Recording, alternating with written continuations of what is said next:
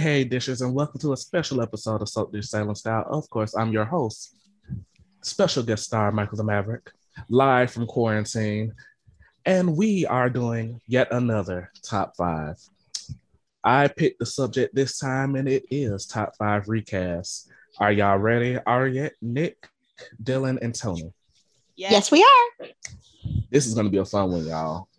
Okay, first things first. Tony, who was your number five top recast? My number five is Drake Hogestyn as Roman Brady. I really enjoyed his Roman Brady. And obviously, will uh, for obvious reasons, we're never going to retcon him back to being Roman Brady, but if they do that, they can't. Both of his children have procreated with Brady's. ooh. So they literally Oh. cannot do they literally cannot do that. Well, they did it on Um, the guiding light. And we So not. we are not the guiding light. So we don't have to worry about that. But I really did enjoy his take on Roman, the the five years that he was Roman. And even though there were still issues with how they wrote Roman at the time, like the issues that made Roman a problematic character back then still existed, but you still somehow managed to root for him because Drake made him rootable. And Wayne Northrop's version, while he's the original and beloved by some, was not it for me. So Drake Hogestyn was a vast improvement. He was on my list, but I had to bump him. Uh, crap. Good choice, Tony. Um, Thank you. next, Nick, number five. Okay. Um, my number five is Carson Boatman as Johnny DiMera. Um, when I started Is that technically a recast because he was like a No. It's he was a child? Yeah, I don't thought we agreed we weren't doing child to te- like adult. did we? Yes, we did. All right, I'll swap him out. Um, I don't want to use him. Uh, shit, I don't want to use him. Eric Brady. Um, Greg Greg Vaughn? Vaughn. Yeah, I waited so long for Eric Brady to come back onto this show, and he's a great actor. Great actor. It it made sense. He fits the role of what I think Eric should be as an adult. Writing aside, um, it did that man so dirty. it got it got me excited when I heard Eric um Eric was coming back. Greg Vaughn is a phenomenal actor. He played the hell out of that addiction. Was it an addiction story? Oh no, it was an um, alcoholism story. He got an Emmy for it for a reason. Um, he helped us get rid of Daniel Jonas. I'm forever grateful for that. So um, Greg Vaughn is my number five. Good They choice. did that man so dirty. That was a good choice, but they did him so dirty. I'm still mad, y'all. I don't care. Oh, I'm gonna forever be mad. I gotta undo a lot of my list now. This is why you need to pay attention in the group chat. I'm sorry. Ariette, number So- five. My number five is Farah Fath as Mimi. She was shocked she's so low. because she I'm not. was she she was the only one memorable and the others were like really short like one aired for two episodes and that was it and like they weren't memorable in the role so that's why she's so low on my list but anyway so like the two actresses before her they There were two. I only Yes. remember red haired. I, I only remember the big red haired curly haired Mimi there were before two. her. I did not realize there were one aired for one episode, the other like at least three or four. But Farah stepped in and made the role her own, and that's why she was around for almost a decade. So yeah, number five is Farah as Mimi because she was the third recast. Believe it or not, she was. And that's I, I, I'll give you that one. That is a good choice. Can't stand Miriam, but that was a good choice. yeah. Dylan, Um, okay, I didn't put mine in any special order, so like what uh the first one that I had on my list was Eric Martsolf as Brady Black. Ooh, Good good, choice. choice. And I'm gonna be honest, I was not sure how I like when they announced his casting, I was not sure how how I felt about Ethan Alexander Winthrop, who used to be Crane. Hello. coming in to play Brady, but he won me over so fast. And I've been riding with him ever since. He just fits in all the places that Brady needs to fit. Uh, you know something? Such a good job. I'm just The crazy thing about his casting is it took me a minute to warm up to him. Uh, quite honestly, he did not become Brady to me until EJ died. And Sami ran into his arms. Oh, I love that scene. Um, oh, that scene. Oh, that scene ends me every single time. that is when he became Brady for me. It took me a minute because that was still Ethan for years. for years, but good choice. I guess it's my turn. Number five for me. Go ahead and drag me now. It's a tie. Was tired at four. I lied. Number five. You have three ties? No, just two. Okay. Number five, Martha Madison and Brandon Beemer as Shawn Douglas and Belle Brady. I'm not going to drag you. Those are on my honorable mention list, and they are actually good recasts. I- I'm just gonna say it now. I did not care for Kirsten Storms and Jason Cook's portrayal of those characters. Did not like them. Found them annoying as oh my god, they could try the patience of a saint. But Martha Madison as Belle really invigorated and put a kickstart to the character. Like Well, considering who had the role before her, absolutely. yikes, yikes, yikes. We weren't going to mention her. I said we weren't going to mention her when we did worst recast. I never said anything about bringing her up now. You should have been a lawyer, Tony. My God. But but yes, um the first memorable storyline of Martha Madison for me would have to be when she was pregnant. I can't remember if this is the child she lost or if this is with Claire. But I do know it was she was pregnant during Brady and Chloe's wedding. That was with Claire. That was with Claire. And she passed out in the middle of the wedding. And that's when she became Belle to me. I don't know why. I don't know. I- It just happened to be that way.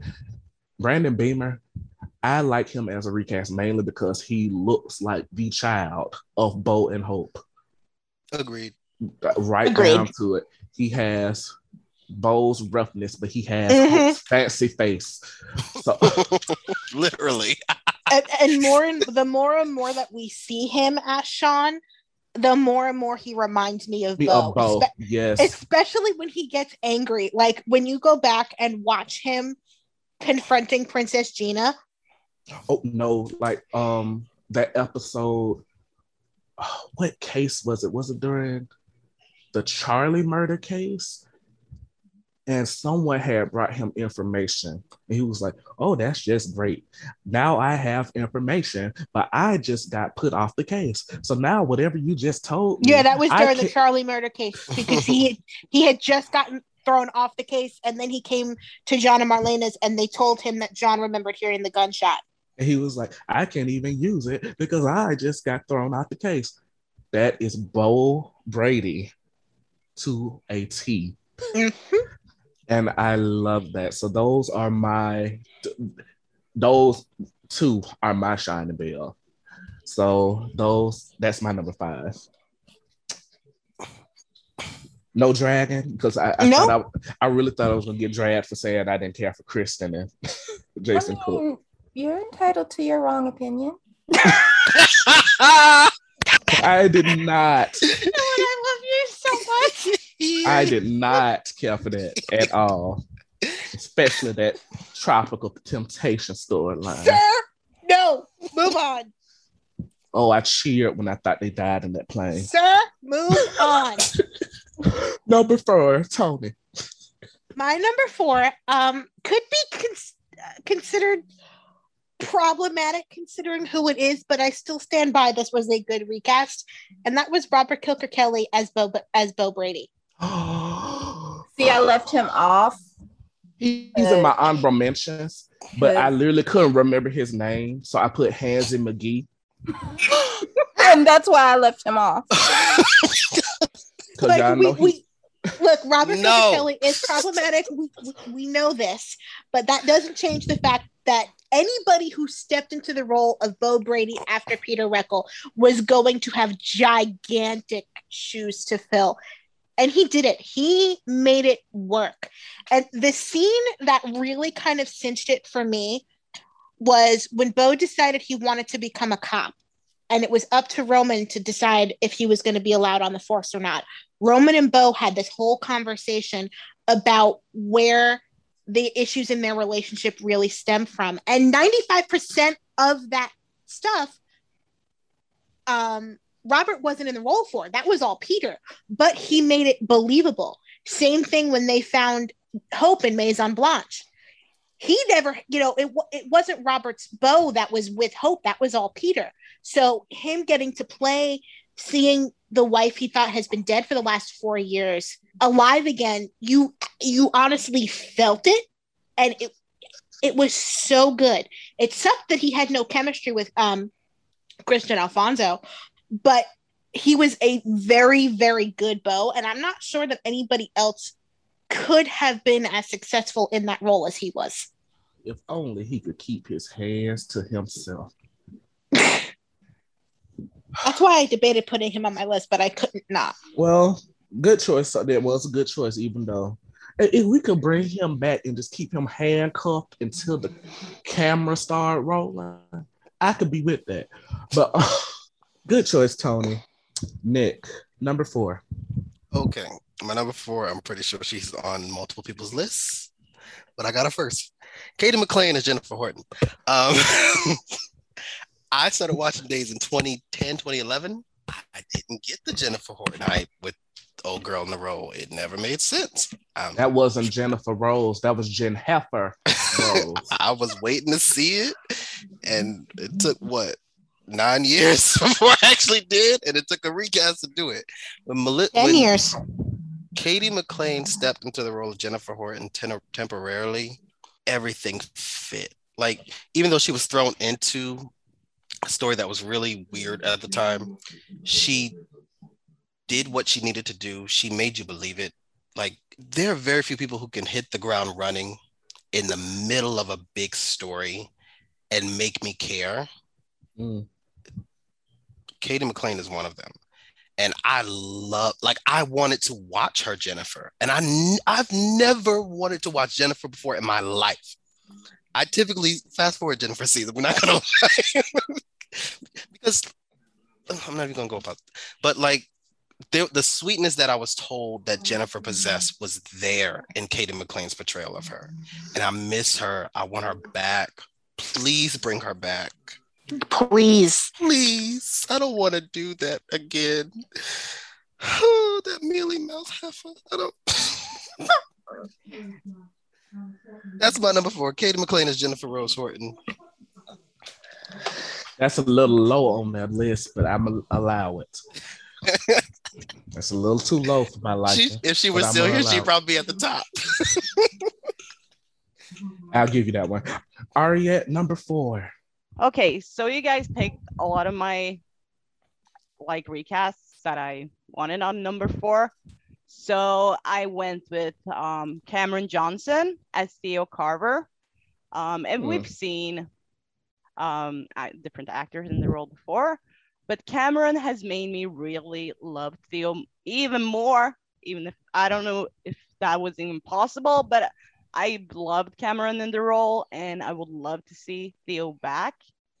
But like I he has so much charm like he was char- charismatic and he was really enjoyable. I he made me love and root for Theo even more. And he made the character his own. So yeah, number 4 is Cameron Johnson as Theo Carver. That's a good choice. I just hate that they don't write for that character, I agree. especially considering the actor is really good and he portrays the role really well. But great Yeah. choice. Number four, Dylan.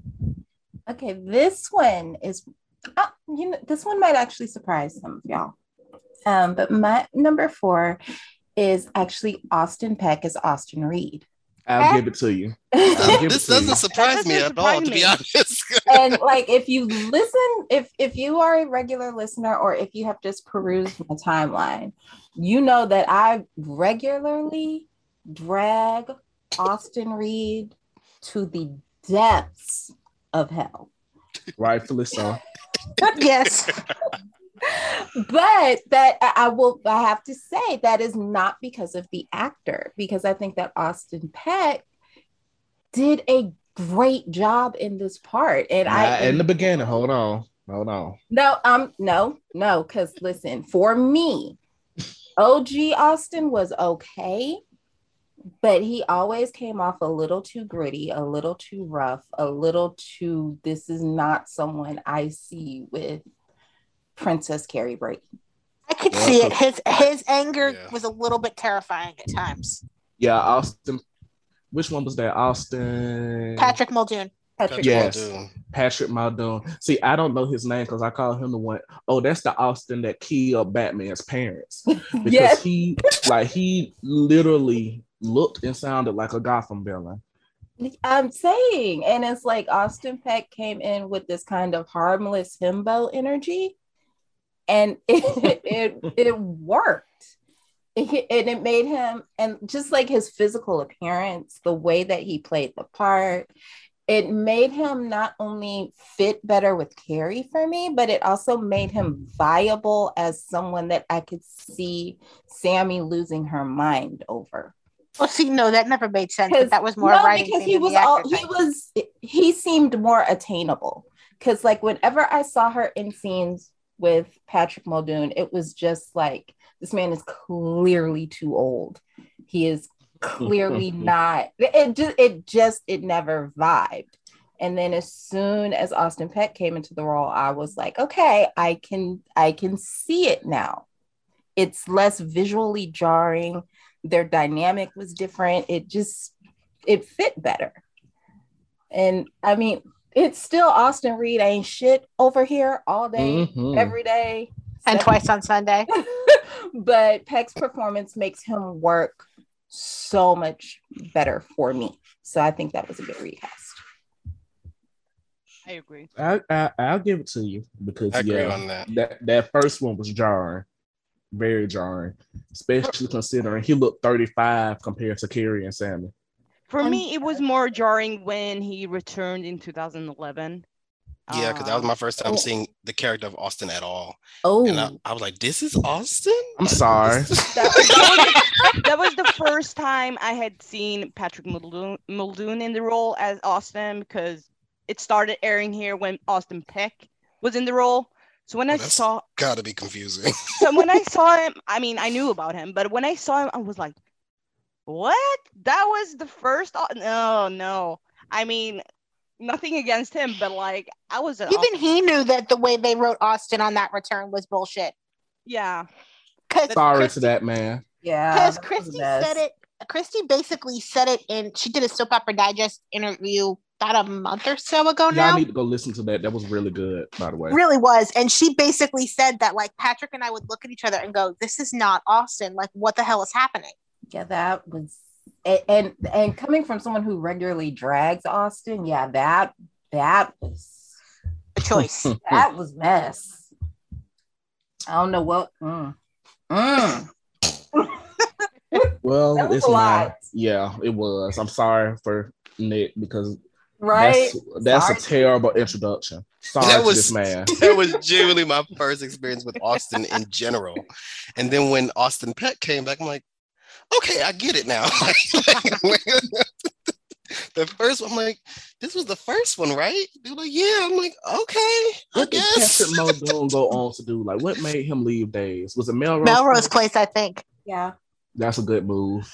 and then too that was at the time where like a lot of people if you got buzz on daytime like a lot of folks were doing their three and outs like a lot of people were doing their initial three years and then like chucking deuces and going for the prime time or movie roles and it paid off for a lot of people like maybe people didn't like blow up big but they got like steady work it was there was a really good daytime to primetime pipeline Yeah, because. Days did Lisa Rinna pretty good. I, I will say that because she went on the Melrose place and blew up. But um, number four for me, this might shock people. Marci Miller as Abigail Devereaux. She was almost on my list. Same. I, I, okay, I'm gonna keep it real. I'm gonna be completely honest because again, nobody can whip my ass. Um, the last tail end of Kate Mansi's run. Which time? Obvious, 2016 or 2019? 2019. It was obvious that she did not want to be there anymore. Yeah. She literally, in scene, she literally looked like she would rather be at a church rummage sale than to be on set. And it got worse whenever Billy Flynn got it. I said, Oh yeah, yeah. oh God, yes, it did. Completely obvious that they could not stand each other. So when Marci Miller came back that second time, she was a breath of fresh air that was much needed to the character.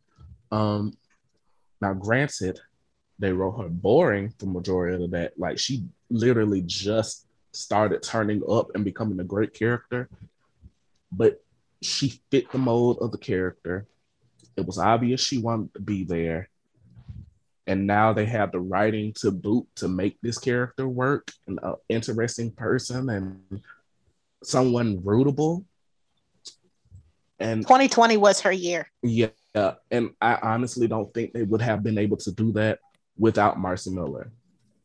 No shade to Kate, Kate Mansi. I'm sure she does great on her Lifetime movies, but um, she just didn't want to be there. And I get it. Lord knows I get it because I just left a job I couldn't stand. But when viewers have to watch that every day, it, it just was doing damage to her as an actress and the character as a whole. So Marci Miller came in and just turned that character around for me. And that is why she's my number four. Good no choice. Re- okay. I about to say no rebuttals. Because you you know that whole my Abigail thing started a whole lot of mess on Twitter. Mm-hmm. I will never forget. But anyways, Tony, number three. My number three, um, I'm doing a tie because they're the same character. But it's Matthew Ashford and Mark Valley as Jack Devereaux. Both of these were very successful yes, recasts. Yes, yes. Matthew Ashford d- basically defined the role of Jack, even though he was the third one, because the first two were literally wastes of space. I didn't like then, the blonde jet the there was the blonde one, and then there was the, there was the blonde surfer looking dude, and then there was the one with the brown spiky hair. Neither one of them were were were any good. And then Matthew Ashford came into the role, and they took the character of Jack into a completely different and and viable direction. Like they, I mean, a lot of the things he did the first couple years that Matt Ashford was in the role were not very good. They made him a villain, but it was still compelling television. I fast forwarded the other two Jacks. I never fast forwarded him. And then Matt Ashford had made the role so iconic that when he left, again, it was going to be a very hard. It was going to be very hard to follow in his footsteps. But Mark Valley, yeah, while different, was still a successful Jack because you could see the elements of the character that Matthew Ashford built but you could also see a maturity and a groundedness there that they actually wrote towards and it's kind of been really nice to see. And i wasn't sure how i was going to feel about a different jack because i fell so hard for jack and jennifer when i was doing my classic days binge. But i really do love both of these men as jack devereaux. God damn it i miss mark valley Oh, how I loved Mark Valley. and you know something? A lot of I used to hear a lot of people shade his portrayal, but I really don't understand why. Because his, I don't think it's his, I don't think it's his portrayal that they shade. I think it's the Jack after him. Oh, you talking about the one no, who portrayed it in the shower? Yeah, I th- I, I'm no, it's him. it's him, but it's not to be fair, because I've liked him in other things, it's it's not his acting. His Jack just does not work for some people. Are you some people? I'm some people. and a lot of but uh, but also I think a lot of it was just like it felt at the time his Jack got one story. And it was Yeah. Peter, Peter, Yeah. Peter, Peter, Okay. Peter, Peter, Peter, Peter. Yeah, Peter. Mhm. that was. I don't literally all been. listen. No. I, I can get, I understand that because I'm tired of it myself. That's why I'm having such a hard time finishing the last week of 1996 because every story that year, literally the same thing on repeat, back to back Yeah. to back to back, and I'm so sick of it. But so I get that. Number three, our um Nick. I almost went to Ariette. Okay. Now, my number three, this might surprise people, but it's Victoria Konefal, Ciara Brady. Um, I'll allow it. because if, right you you rem- will. if you remember the Ciara before that, Oh God, we. Oh no, we don't speak on her. And that's why I allow it. I because we went from Lauren Bowles to To that. Vivian Jovanni. I, I just wasn't gonna say her name. It's like No, Beetlejuice. Don't say. Well, let's be honest. She wasn't that bad. It was the Yes, writing. the fuck she was. Whoa, whoa, sir. Let's not tell lies on Sunday. I mean, she was exactly. bad. She was very one note, Yeah. Yeah. monotone that- that was- and terrible. but she did she did bring something to the role. I, I mean, it made sense No, because it was didn't. writing She kind Ciara as a moody teenager. Ciara that made her. So I would even say that It- they wrote her as a moody teenager, and that's what we got. So Ugh, I, No, I, no. I can I can I can endure moody teenagers on soaps, unlike most people. can you? yeah, I can. It dep- if it's good, but it was bad. But Victoria Konefal came in. She had her. I remember her first scene with Kyler Mm. Pettis as Theo, and I was like, "Oh my god, can he stay? Like, don't like don't leave. I just want to see where this goes." But like my opinions about the writing for her now aside, she feels like Bo and Hope's child. Mhm. Like And Yeah. looks so much like Kristian Alfonso. It's scary. Yeah, it's like she thinking she looks like a combination of both of them. She has Peter Reckell's hair. No, well, no, because if you do a side by side of her and like Hope, circa like night, somebody did a side by side of her, and eight, and it was actually no during Aremid in ninety, I think in like ninety six, they did a side by side of Kristian Alfonso and Victoria Konefal. It was lit. It was it was so they looked so much alike. It was scary. They do look alike, but she has Peter Reckell's hair because they got the dresses. oh, they had No, but that first days. scene, like she actually commanded the role. Oh yeah, It was it was I was just so I was so excited for Ciara to be back in town. Because the way she left, the story was a wild the story was weird when she left. And they had took Ciara through all that hell. And I was worried, like, who can embody the hell Ciara's been through? And Victoria Konefal did it immediately for me. Mhm. And so yeah, that's that to me, that's never been up for debate. She Victoria Konefal is Ciara Brady right now. Like and I'm thinking is if she were to ever go, I'm thinking who could they get? Like it's it's it's worrying me, but I'm she's she did a great job filling that role. Good. I, I I'll give you that. I'll allow it. I, I mean, I, me personally, I like the other one because Yeah, Your I- take, your continues to curiosity, what did you question. like? I mean, O- okay, okay. She was a moody teenager when I was a moody teenager. So, in, quite honestly, any moody teenager of that era era related to me. so, I got God it. help your parents because good lord. exactly. That's why we don't get along much now. I mean, I mean, but um, number three, Ariette. listen, I have the hardest time pronouncing his last name. But Dan Ferrigio, I don't know. Damn it. Virgo. Virgo, I don't know. Virgo, Dan Virgo. As Gotta switch number one out.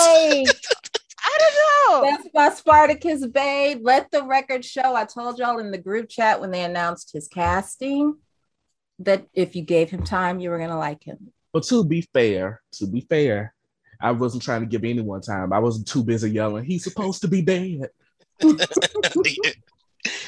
No, but like I, I haven't seen him in a, in different roles before, but Team Goat Farm. this is the first time I'm seeing them. So, but still, like I've never been the biggest fan of EJ or even rooted for EJami, but I always like I always enjoyed watching James in the role, but Dan has truly stepped in, commanded the role, and made EJ compelling to watch. I honestly like watching EJ. I don't really like the character that much, but I enjoy watching him in his different family dynamics and whatnot. And um, I think Dan is still capturing the essence of EJ, but has Mhm. has made the role his own. And that's why he's number three. Once again, how do you pronounce his last name? Uh, don't me Virgo. Okay. I don't know what I said. because I'll Yeah. lie. I don't know. I just call him Spartacus man. I call him Dan F, aka EJ. but yeah, that's my number three. Dan as EJ DiMera. Good choice. Dylan, number three. Okay, my number three is Renee Jones as Lexie Carver. Good choice. I that's a forgot good about one. her. I didn't even think about that one. yeah, I had Yeah. her too. Renee is kind of if you're a, if you're a Young and the Restless fan, you know that Sharon Case was not our first, second, or third Sharon. Yeah, Lexie. like she was fifth, like right? Lexie number four. yeah, and Renee was not the first actress to grace her screen as Lexie. She was not the second, and she was not the third. She was Lexie number four. But she, what she was was the one. Because, like She's not lying. You're laughing, but she, This Uh, is not- it- Wait, I did. I thought we had three before. For, uh, sorry, Dylan. yeah, we did. She was she was the No. I mean two. but, Sorry. like yeah, And- no, yeah. There were and there's no shade to the other ones because the other ones are pretty decent as well. yeah, like I mean, I think Well, the one right before her was barely on, but the other two were good. So it's like she was just Renee was just the one. She was just the one. And she made Lexie her own. And she made us love Lexie. Like when you think of Lexie Carver, you think of Renee Jones. Yep. And she just played her with so much warmth and humanity and vulnerability. And they didn't give her as much as they should have gave her, but every time they gave her crumbs, she made a whole meal out of it. hmm yeah. And I mean, I still miss her. And Every day. I just To this day. I get tears when, day. whenever we talk about her, Renee. like I I, I, adore her. miss her, but she just did such They a just- phenomenal job. They didn't write for her, and then she went and became Jimmy Carter. Yeah, on her farm, living her best life. And I don't blame her because do you know how bad it is for an actress to just lose the passion they have for their craft because you just wouldn't write for them? That just that that situation still bothers me. I think that bothers me more than Greg Vaughn. And just she was just amazing. And I just I miss her and Lexie. From my heart. And her hair was always Yes, laid. always laid. Lexie had never had a bad hair day, Ever. which is surprising because you know right? Victoria Rowell told us they don't have black folks back there. But did I lie? No. No. And I done seen some of them weird someone likes to live. I mean, we have seen some some hmm. tragic shake and go situations on these on these shows. Some Miss Charlene's and all that, some pack mm-hmm. hair that should have stayed in the bag, and the Anita Baker shake and go. I mean, it's been rough. but but Lexie never had a bad hair day. She oh, she was just so pretty. good choice because I did not think about her at all. Like, my it doesn't process that she was a recast to me. The good choice. Number three for me. This is another one that a lot of people forget as a recast, but Lauren Koslow as Kate Roberts. Good choice. Good choice. I forgot choice. about her. Yes. Because she's been in the role since, you know, Jesus 96. turned 25 water to wine. So, so Lauren Koslow to me. Now I did adore Deborah Adair's Kate. Me But too. Lauren Koslow added that fight that that character desperately needed. She was the defensive mama bear from hell, and I love that. And what I mainly love about this character, like the recast, is I don't think Deborah Adair would have been able to pull off her and Sa- like her giving Sami the blues the way Lauren Koslow did. Yeah, I don't know. It also helped too that everything that Kate went through when she was off screen could help to explain the character shifts that came with the recast. Yes. So that's my number three, Lauren Koslow. I, it's enough said. I mean, come on now. She she honestly has literally been in the role for all of Kate's iconic moments, aside from the Lucas paternity reveal. I do kind of hate that she wasn't there for that, but hey, I can live with it. Number two, Tony. My number two is Robert Scott Wilson as Ben Weston. Um, Forgot that was a recast. exactly my point. That's exactly my point. I literally have to tell my mom at least once every six months that Robert Scott Wilson was recast. She always forgets because this is the only Ben that she knows. And I, when you literally forget that the character is a recast, that means that the actor is doing a good job in the role. And Robert Scott Wilson has taken Ben on an amazing journey that I have loved watching every single minute of. So he is my number two. Good choice because I again I forgot. Nick, number two. Y'all are just destroying my list. but um I, I mean, I'm gonna repeat at least one. So my um number two is Camila Banus as Gabby Hernandez. Oh, good choice. That was a recast. yeah, Yeah. that was a recast.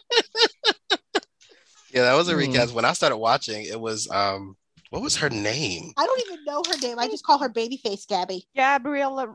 No. Oh, Gabriela Rodriguez. That was Yeah. her. She was cute. She was the she was the teen Gabby. When they brought Camilla on, I had watched her on One Life. She wasn't great, but Oh God, she that's was terrible as Understatement. Lola. but but she one she was something to look at. I'm gonna be honest. I was Yeah. being shallow at the time. I'll give you But- that. It took and it took a while, but once they got it with Gabby and Camila in the role, they got it. Like it, it everything started to fit at once. I think it was in during the Nick storyline. Yeah, that got- was that got was when it really clicked. Will came out as gay, and she was trying to figure out what the hell am I going to do with this baby? And here comes Nick Fallon, and I was like, oh, I like them, and then he lost his mind, and I felt so I like them too. I, I like them too. I was like, I don't care if she blew up the town. Let her, let's let her be happy. and when they sent her off to prison and brought her back, and then they paired her with Stefan, and they made her a You jumped. villain. o- You jumped. they i think that's when i really started to look at her as oh she she can handle the heavy lifting. Because before i was kind of like in between. Once they paired her with stefan and then they killed her killed him off and made her kind of like the heavy in the story made her the villain. Well no she was a villain before but made her Yeah. it was compelling at that point because before when gabby was a villain Made her the lead of that story. yeah. Before when gabby was a villain i was like this is stupid. Why are you handcuffing someone in un, in the tunnels under salem like this is dumb but But that was a dumb storyline. It really but was. That was dumb. But And now, her I, I completely understood her going after Abigail though. I, I really Yeah. did. her losing Stefan, I think her losing Stefan made the character for me. Like See, it, for me, it was it was going to jail for a murder she didn't commit. That was that was the thing that shifted her entire trajectory. did it happen And then she- before or after? No, that happened before. Before Stefan died? before. That's yeah, why I was that, like, was, you that happened a lot. year before Stefan died because that was in t- 2018. Stefan died in 2019. Yeah. And then she came back as Joan Crawford, and I loved her ever since. She went to yeah. jail in like spring Oh, 2018. me, fella. Yeah, like yeah, early 2018, right? Yeah. February, March 2018. Then it was revealed in May. You know, everything came out with Abigail's DID in May of that year. And then she started her revenge journey that summer. Like And I don't blame her. June, I don't July into Christmas was her revenge story against Abigail. And then she went right from that into Stefan and Gabby because Stefan kidnapped her on Christmas or had her kidnapped on Christmas. And that was the start of Stefan and Gabby. Yeah, And then that- 20 and then 2019 really kind of became their year. Yeah, that at that point, I loved to hate Gabby. When she, when Gabby died, when um Stefan died, and she went on the warpath against Lani, and it made sense because of Mm-hmm.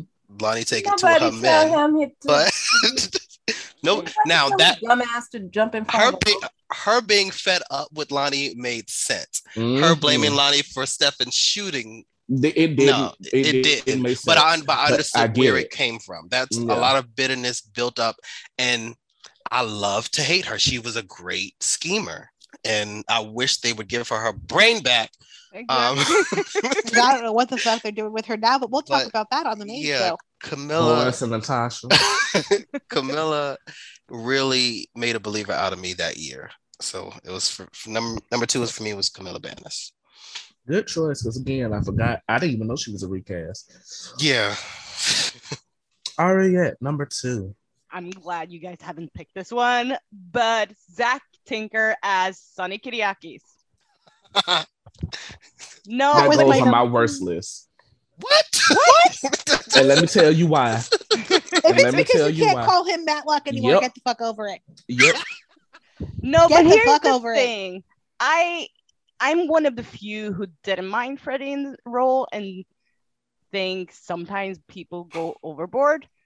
But Mm. Zach has brought something else to the role and has actually made me find Sonny interesting. And I saw chemistry bet- between Wilson, and I'm a Harita fan.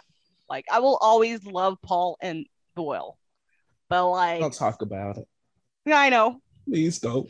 Yeah, I know. That's the worst thing Will ever did was get, get his memory back. anyway, but Zach, I don't know. He he is Sonny to me, and I would love to see Sonny on the main show because of Zach. Same. So yeah, that is my number two. Sir, What Let is it your number two? Let it just let it go. Let it go.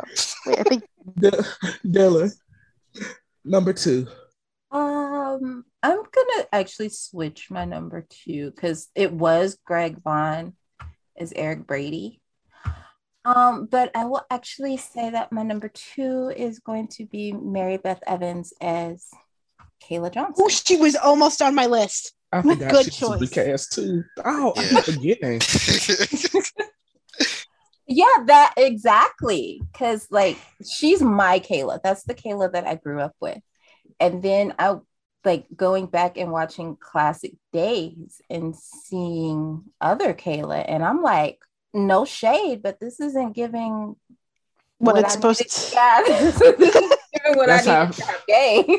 That's how I feel about other Caroline and Shawn. Same. Oh, Thank you honorable mentions. Cause like that scene, um, there's a there's a specific scene at Marlena's after um that whole island thing where they think When that when Roman dies, yes, and I'm just like Harpo. why isn't it Peggy and, and Yeah. and- yes, me too. Like, That's how I felt at Boa Holt's wedding. like, oh my god, they're not, they're not there either because they don't come back till eighty six. it just- hmm it, it just she's Kayla for me. She feels like Kayla. She's the person who defined the part and made Kayla a fan favorite. Like I just that's my Kayla and it's just weird seeing someone else in that part because it just it doesn't fit. At and all. I can't see anyone else playing that part. So So I will say part of me is grateful that there was a recast because by the time they recast Kayla, Kayla and Chris Kositchek yeah. were no longer Yeah. together. so we did not have to see Mary Beth Evans and Josh Taylor Yeah, play 'cause- romantic yeah. and then try to play siblings 10 years later. Because. I have been through that. I've actually, like, Michael, if you ever watch The Bay, Felicia Forrester and Ridge Forrester Oh no. Hook Oh, up. no. yes. Oh no. Oh no. I, yes, and I am very uncomfortable watching Ron Moss and Leslie Kay do things. Oh Like, th- wait, they're doing things? yes, they hook They're up on the- married, right? on the bay. They yeah, it's oh, Mm, mm. oh. Oh my god, I just got nauseous. Mm. so like so yes, I am grateful that I I have never had to see Kayla kiss her brother. Like thank you. So They didn't have Susan Flannery come in and go, oh hell. it's like it Uh-uh. yeah yeah like Mm. it, it it's a moment that yeah I I no it's uncomfortable for me. Mm, that does not sit well with my spirit. Mm. Okay, we're gonna move on. Number mm. Number two for me. This is a wild card, so don't drag me too bad. But get my Gloria Estefan on the line because Krista Allen as Billie Reed is my number Are two. you, what kind of glue are I you knew sniffing? it. I said it to you before. Yeah, I, knew I, it. I actually thought she was gonna be his number one. He's looking with his eyes. That's my girl. I'm so, I love Krista Allen. As Billie Reed. Well, well, okay. To be Mhm. fair, it was hard for me to see Lisa because again, Lisa really Rinna as Billie Reed, the original, is way before my time. So when I had to go back and watch that on classic days, at that point, I have seen, I still have seen every season of Real Housewives of Beverly Hills. So I could not see past.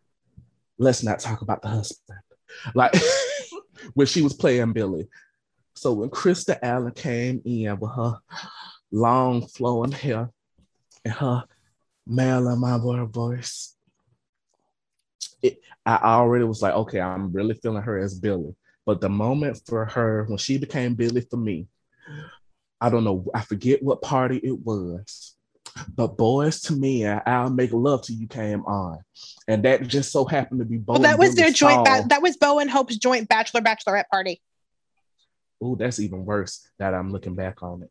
But yeah, but yes, that song came on, and Billie was thinking about her and Bo chilling in bed and all that stuff. And she turns around, and Bo is sitting there staring at her as the song plays. And here goes Billie. You remember, don't you, Bo? You remember the song. And that's when she became Billie for me. And that is why she is my number two, Krista Allen, as my Billie Reed. I can see that because honestly, Krista Allen was my Billie for the longest time. And like she to me looked and embodied what I thought Billie should be. Mhm. Billie should be, but also Kate's daughter should be. You know, Mm. Raise her. but still, I I know, but still, I just, I, I kind of agree, agree with Michael on this one. Well, uh, like I told Michael, you're entitled to your wrong opinion. but maybe it's because she was the Billie I first saw. Like But I- I cannot see Lisa Rinna as anyone else but Lisa Rinna. But I mean, Lis- Lisa Rinna is Billie, but I also get why you liked Krista Allen as Billie and you have her as number At two. least I didn't say Julie Pinson. But uh, that was the worst Billie. that was the worst Billie. But anyway, I anyways, disagree about that. really, So do I. 'Cause Yeah, Because she- because most she- people drag Krista. Like she came I off didn't- as I very matronly to me. She came off as very matronly to me with that terrible shake and go she had on. But we're gonna move on to number one. Tony. Well, Ari kind of changed my plans for my number one because her number two was supposed to be my number one, but I'm gonna switch it up. And I'm gonna go with Heather Lindell as Jan Spears. Damn it! Mm. that was my number one. um, I could not stand Jan Spears uh, originally because uh, Shawn and Belle are my couple, and she was coming between them, and I could not stand her. And then they recast, and I still couldn't stand Jan, but Heather Lindell made me enjoy her crazy. Like I could not see Heather Lauren Olson pulling off that level of crazy Jan that they took it to when Heather Lindell took over the role. And I every time she's come back, you know, because she's she came back in Last Blast Reunion, and then she came back to the main show uh, in 2020. It was really, really compelling TV for me. Like I'm actually enjoying Jan on my screen. I love the fact that she is Shawn and Belle Stefano now, and I do not think that original Jan could have pulled that off. So for me, Heather Lindell is my number one. Good choice. Nick, number one. My number one um, is Vanessa Estelle Williams, aka Vanessa A. Williams, as Valerie Grant. Oh, good choice. Vanessa Williams that's that's her real Estelle is her real middle name. They put A when she was in some casting office, and they had to differentiate between her and Miss America. So okay, but, that makes sense. But um, I was say when did Vanessa Williams? and then I, at first I thought you was about to say Vanessa Marcil. I was say when did Brenda Barrett come to Salem? Leave, okay. sir. but um, that was my first experience with the character Valerie and to revive a role that's been dormant for 35 years and do it well. The thing is, when when they recast her, I was like, she's too young. Like, why are you casting her? I love her, but she was too young. But she made me care about her in that role. She made me root for her. And I understood. David was a flake. Eli, get over it. Like, it's just like she, I don't think that's easy to do especially because at when they reintroduced her, I don't think any of the writers that were there originally were there when they reintroduced her. Ken Corday was around, so like she basically. But I don't even think Ken the... Corday was a producer back then. I think Dang. he was maybe in the music department back then when was. Valerie was originally cast. And he's so been she... mad ever since. so she basically had to create a role from not Nothing. much because there's mm-hmm. not there's there's not a there's not a lot of content about Valerie on YouTube on streaming sites. And because I went and looked when they first announced that they were casting the role, I'm like, oh, Debbie Morgan would be great. But when Vanessa came in, and then they brought Ooh. Eli in as Lam- they brought Lamon in as Eli right after, I was like, oh shit. Like I probably would have failed for Abe and Valerie if Debbie Morgan was in the role. That's the only yeah well, that, that part because that was the only issue I had with her casting for real. I didn't see her opposite Abe, but Vanessa, I want her back. Like she makes me miss her. And like her, recently, her little um French friendly scenes with Paulina, like that was so great to see. But it's also it was also great to see two actresses that I grew up watching in roles on a show that I'm enjoying now like bring her back right for Valerie. Don't put her with no old man. She's still fine. You could put her with a young man. Hello. Yeah. like bring yeah, Vanessa Williams her back. Papa. Both times. Like just I love you, James. oh, oh okay, oh. Wait, but I mean, Vanessa stays so booked and busy. She does. That, that's why I'm not shocked that she's not back. That they don't. They won't bring her back often because she's always booked. Like she's on set right now. I don't know what she's filming, but she's filming something. That's why I was like, yeah, I like when you said Debbie Morgan, I was like, we all we want to give Debbie all the jobs, but Debbie is also forever booked. Very yeah. booked and busy. They yeah, we... they need Valerie on canvas. If you can get Vanessa, do it. Because I think my thing is, I think she, she would come back if you gave her something to do. Like the first time when they had her on, she wasn't doing much. He just Wait had her. A minute, there. hold on. I just realized something you said. What? You grew up with Vanessa Williams on your screen. How old was you when Soul Food dropped? The show? Uh, the show? I was seven. Now you know you had no business. What? Okay. But I saw, but I saw her in not other I saw her in other things too. That's the thing. Like so like cuz cuz the thing is you grew up with hearing the name Vanessa Williams, especially in black households, but you always had to figure out which one they was talking about. were. Yeah. Mhm. so Vanessa Williams my, was my Vanessa. Williams sang. I wasn't she on like New she, she was Jade on the Cosby show. That's Yeah. my that's the first time I remember seeing her on TV. I'm the one lone black person who did not grow up watching that show. And looking back, I'm glad I did. But good choice, Nick, because I, I was not thinking she was not on my radar. So I'm Mine happy either. you brought that up. Yeah. Ariette, number one. Can I can I kind of co-sign on my number one with Tony? I- Yeah. or I'll do I let you- have to? Okay. Go ahead. So my number one is the same as Tony's, Heather Lindell, because whew, I hated Jan Spears. I hated Jan Spears.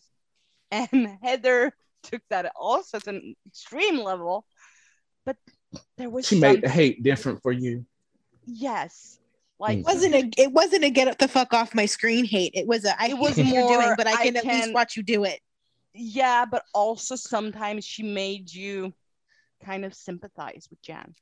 And the thing is, is with Heather Lindell, like we we had Heather Lauren Olson in the role for at least up until 2002, and then yeah, she, she was there for two years. And then From- she came back in 04. no 2003. She came back in October sometime. Um, she was Uh, talking was it- Shawn. Yeah, Okay. I thought it was in 04. Yeah, I think yeah, I remember her being around before. Yeah, I think it was 2000, 2003 because Because the around- Love Cage was in summer of 04 because Kirsten Storms Are you was- talking about Heather Lindell or Yeah, I'm talking about Heather Lindell. She started Heather I Lindell think, stepped in in May sometime 2004. I'm talking And about and Heather Lauren Olson wasn't on the show that long before she she she took over. It was only a couple months, wasn't it? yeah, about six seven months before. No, I think it was shorter than that. No, but she came. She was around from like November up until like May, maybe November Oh, I- 2003 to. I thought it was like February. Like no, she was around before uh before 2004. I'd never realized that. You have to go and watch uh Heather the first Jan like in 2003 because she was around for at least uh four or five months before Heather Lindell took over. But the thing is with Heather, the first Heath- first Jan, she she worked as Jan Spears in high school. But Heather Lindell, like, she just took over the role and made her version memorable. And like you said, when she was she returned for the last class series and the main show, like it was as if she she's never been gone. Yeah. Like, it was I she was with that. so good, and I I just loved I loved Heather Lindell as Jan Spears. Even if I hated the character, I still like she made her compelling to watch. So yeah, she's also my number one. Well then, Dylan, number one.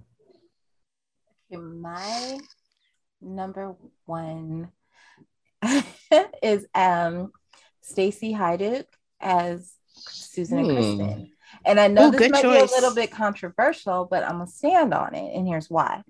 Eileen Davidson set the bar ridiculously high Yeah. like ridiculously high.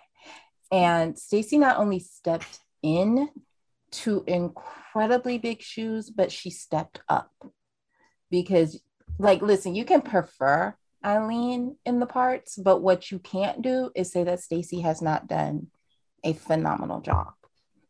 I can agree with that. She captures the crazy and over the top of both characters, but she also captures the vulnerability and humanity in both of them. And she has killer chemistry with all the major players that she's supposed to have chemistry with. Like she does what needs to be done. And I haven't always enjoyed the writing that they've given her, like hashtag no more masks. But I have always enjoyed her performances. Like from the moment of the unmasking, she has given a hundred percent every single time. So she's my number one. I'll give you that. Y'all finna drag me to high hell. I'm just. Oh no. Because I have Oh. a three way tie. Oh Jesus What? fucking Christ, not a cracker. I couldn't choose y'all, but it makes sense because they're all in the same family, literally. Oh God Almighty. Okay, first things first. Cady McClain as my Jennifer Rose Horton Devereaux. Cady McClain will always have a special place in my heart because if you know me, you know one of my favorite characters of all time is Dixie Cooney Martin, the girl from Pigeon Hollow. Oh, I miss Dixie so much. I miss all my children so much. But when I heard that she was coming as Jennifer Rose, I was skeptical because I'm not gonna lie. Looking back, loved Jennifer Rose in the 90s. But when she came back in two, what was it, 2000 or 2001, there was a shift. She wasn't the same no more. She wasn't Jennifer Rose, she was Jen Heifer.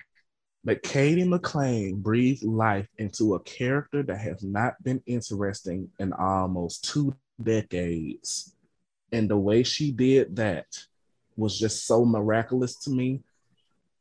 She has made people who have, like Nick said, did not care about the character at all, suddenly care within a week of her being there. Yeah. And that just that just speaks to the testament of her acting. Please come back. Please. Y'all brought the wrong Jennifer back. Y'all brought back Jen Heifer, Rose Horton. My second one at number one, I don't consider her as a recast, but the older people do. You shit. Jaime Lyn Bauer as Laura, the baddest bitch Horton. He is a recast. She, uh, She's a recast, and it's the only reason you're allowed to stand. You're allowed to say her name right now. So be happy she's a Well, recast. Quite honestly, I, I did not. I did not want her put to put her on the list because to me personally, that was Stephanie Forrester back in the 70s. I don't care what y'all say.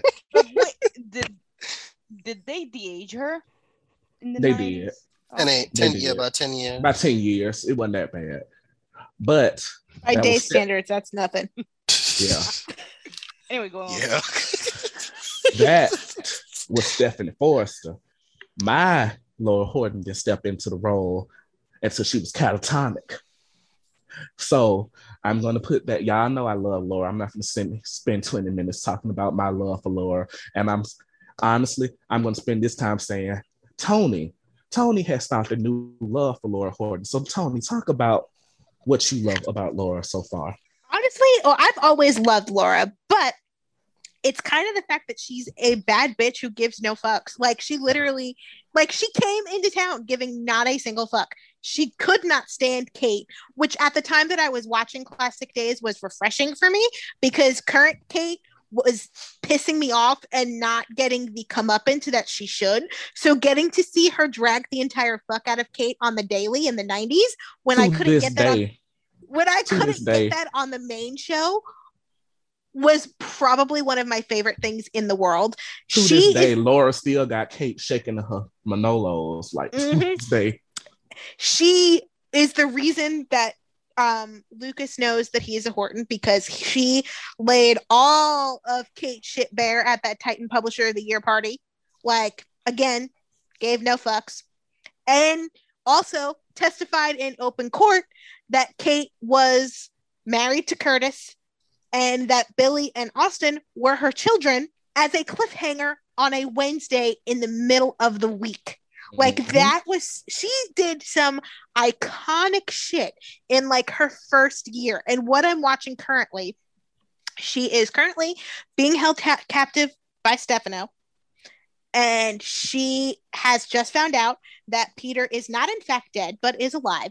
And she is tied to a chair and dragging the holy fuck out of them. And it is so entertaining. Every time she opens her mouth, it's a read, bro. Every time. It's literally the best thing in the world. And even through the Jack Laura stuff, while I didn't Watch see what my no, no, hold on, hold on. Even though I didn't see what Michael saw, I was still able to feel for Laura because I could see she was setting herself up to get hurt, and I felt so bad. So even though I didn't get it, I still felt for her. And even when she wasn't setting herself to get hurt, she was still getting hurt in the process. Laura and Celeste are one of those, like some of those characters that they could not find a good love interest for, and it makes no They didn't even sense as try to- with They didn't Celeste. try Instead of with a shame. Well, they, They- did give her They one. gave her. They gave her Daniel, Gave who Daniel? not Daniel Jones. Not, not that Okay, Daniel. okay, okay. I was like, hold on, wait a minute, because I missed that. No, she wasn't If- around. if Wait, they did, he would have literally slept with every take single woman in Salem. Yeah, the, the uh, I forget his last name, but he was he was working with Peter, and he ended up dying in Peter's place. And my third one for number one, this one's this is gonna be the controversial one. Roark Critchlow as Dr. Mike Horton. I agree on, on this one. That's not actually a bad take. Like he was a he was a good choice. He's just not my Mike. I, I, I, see, I see a lot of slander towards him, but he was my Mike, especially when he saved Carrie from that terrible marriage that she was in.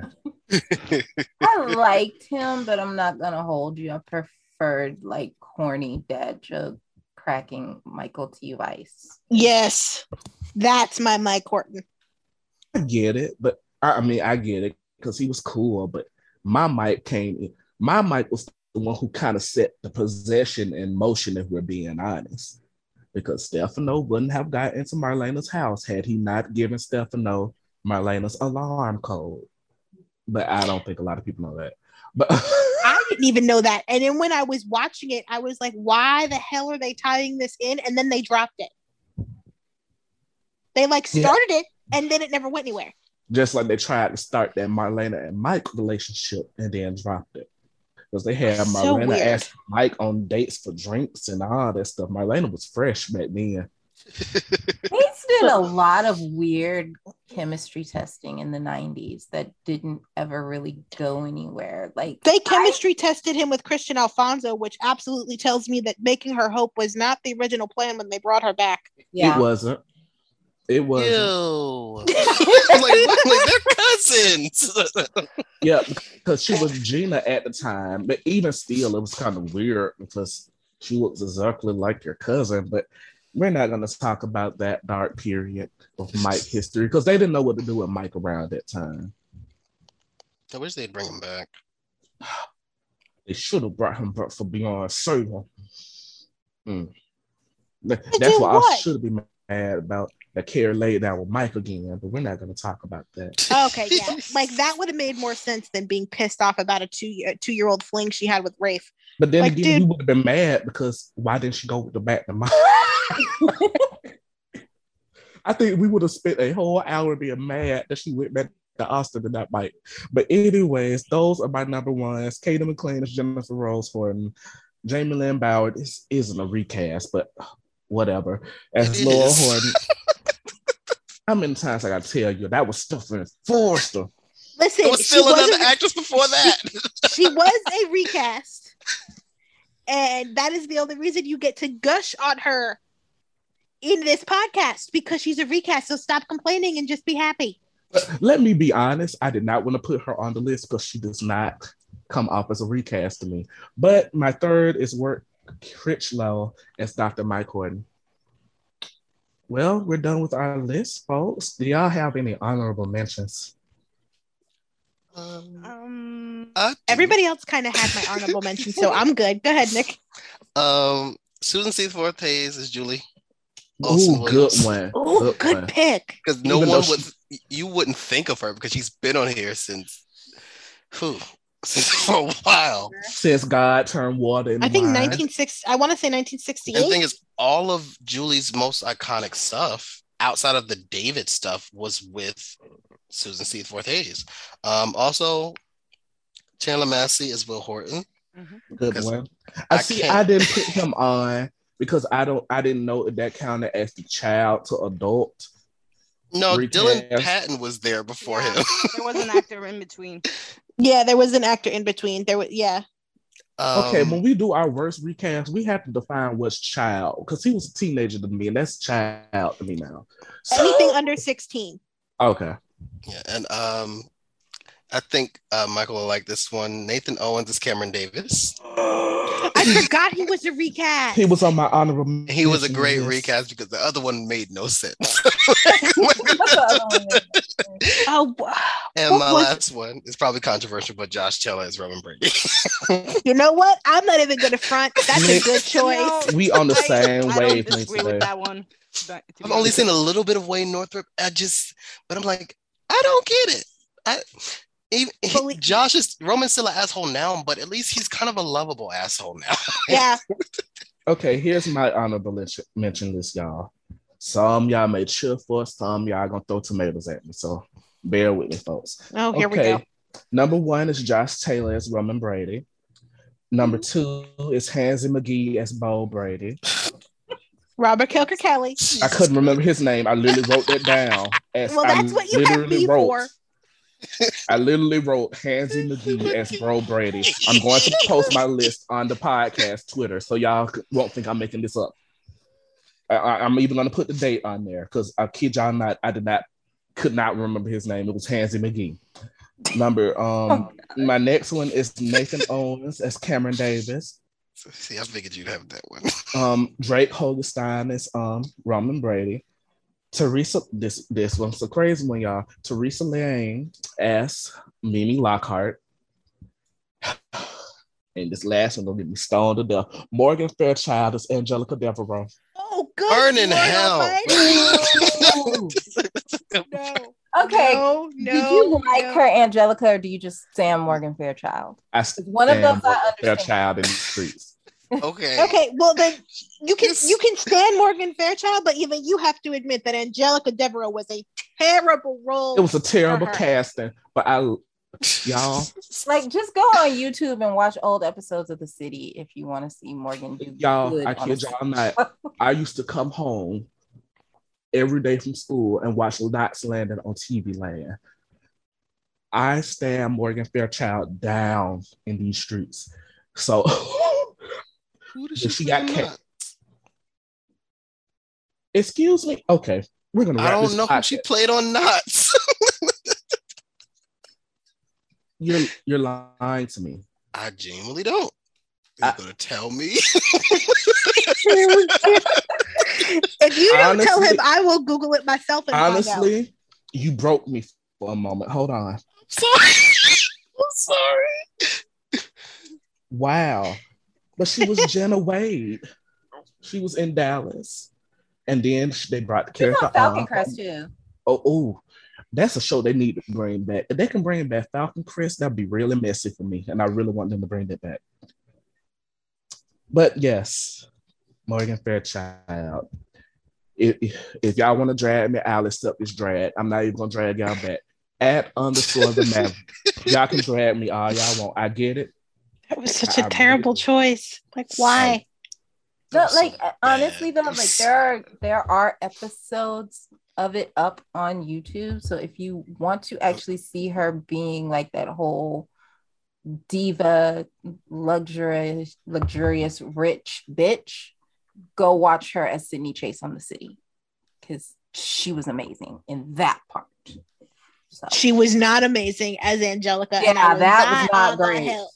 Hill. That, That was not, was not great. great. That was terrible. somebody somebody saw the Angelica who was there in between Jane and Judith, And Judith. the the blonde chick who delivered Alexander and said, Great, we can get Morgan Fairchild. And I don't know what drugs they were smoking when they came up with that idea. But it was Morgan bad. Fairchild alone. I'm not coming for Morgan Fairchild. I'm coming for the person whose dumb idea that was. Liar. Well, we've come to the end of this episode. Um, I don't know what else to say other than keep doing it like it's your B day. And remember, save a horse, ride the maverick.